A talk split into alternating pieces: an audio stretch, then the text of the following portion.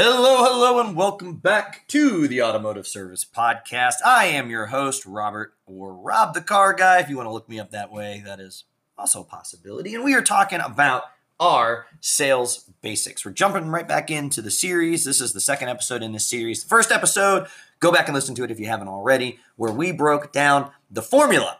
Okay, what is the formula when a sale is made? The formula is this perceived value greater than whatever the cost is equals a sale. So when your customer buys something, it is because their perception of value was greater than whatever it was going to cost them. So today, what we are going to be talking about is why do I say perceived value? Why don't I just say value? Okay, why don't I just say whatever the value of what you're selling is? Why is it the perception of value? Well, let me tell you a story. So, years ago, I was working the front counter of my shop, and a customer comes in, and I don't remember the car that they had. I, I wish I did. I wish I could remember this customer. To be honest with you, uh, we didn't see him again after this service, and uh, you know the whole sir, the whole experience was kind of bizarre. But they came in with this clapped out car, and I mean the transmission was shot, the suspension was shot, the brakes were shot, the tires were shot. You get the idea, okay? Um, and they brought it in and they said, Rob, my radio isn't working and I need to pass an inspection.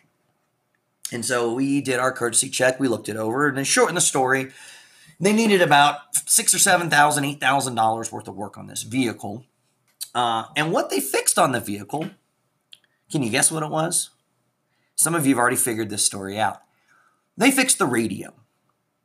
They spent $150 to get their radio fixed when their tires were dangerous, their brakes were dangerous, their suspension was dangerous. Everything was dangerous. And I and I know some of you right now are thinking, well, you know, I, I wouldn't have worked on that. I wouldn't have touched that car. If you're not going to fix all of it, I, don't want to work on it. That's probably a different conversation for a different time. But, um, you know, they told us, well, we'll come back. We'll get all this rest of this work done. You know, we'll see in a week. We'll get some money together, whatever the, the BS excuse was. I mean, let's just call it what it was.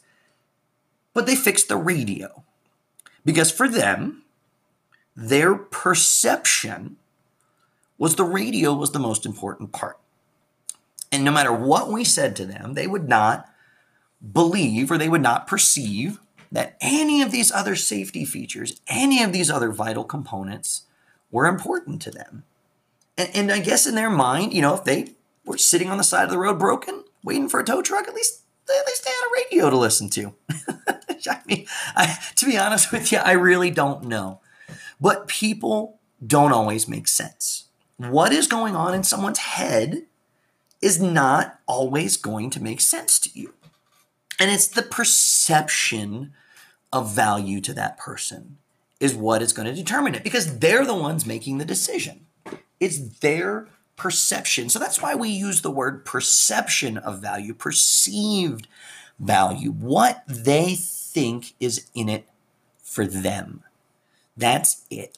And it has to be a personal personal uh, value proposition for them okay because it's perceived value so the number one mistake we make on the front counter and this is what we're focusing on today this is what you're going to think about all day as you're working and talking to customers. The number one we, mistake we make is we are not figuring out what their side of the equation is.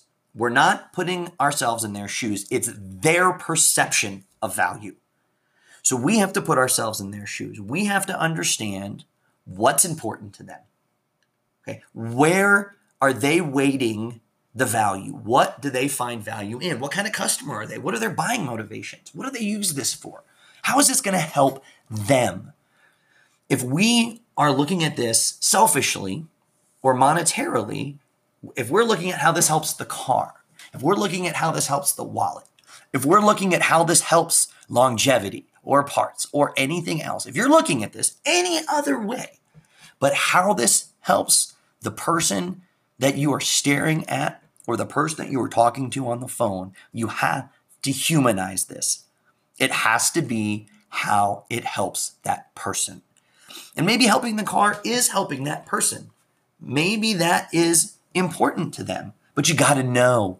You got to ask questions. You got to figure out what really is bringing them value. It's perception of value, not actual value. So today, think about it as their perception. Frame everything from their point of view, figure out how it's helping them, figure out what's in it for them, make this entire process centered around them. And you better be asking questions. You better be getting to know your customers. You better be getting able, be, you better be getting good at figuring out what's in it for them. It's perceived value, not actual value. Figure out what's in it for them. Look at that all day long, and we'll check in next for the next episode. We'll check in, yeah, we'll check in for the next episode, whatever I'm supposed to be saying here, and we'll dig a little bit more into the concept of basic sales. See you next episode. Subscribe if you haven't already.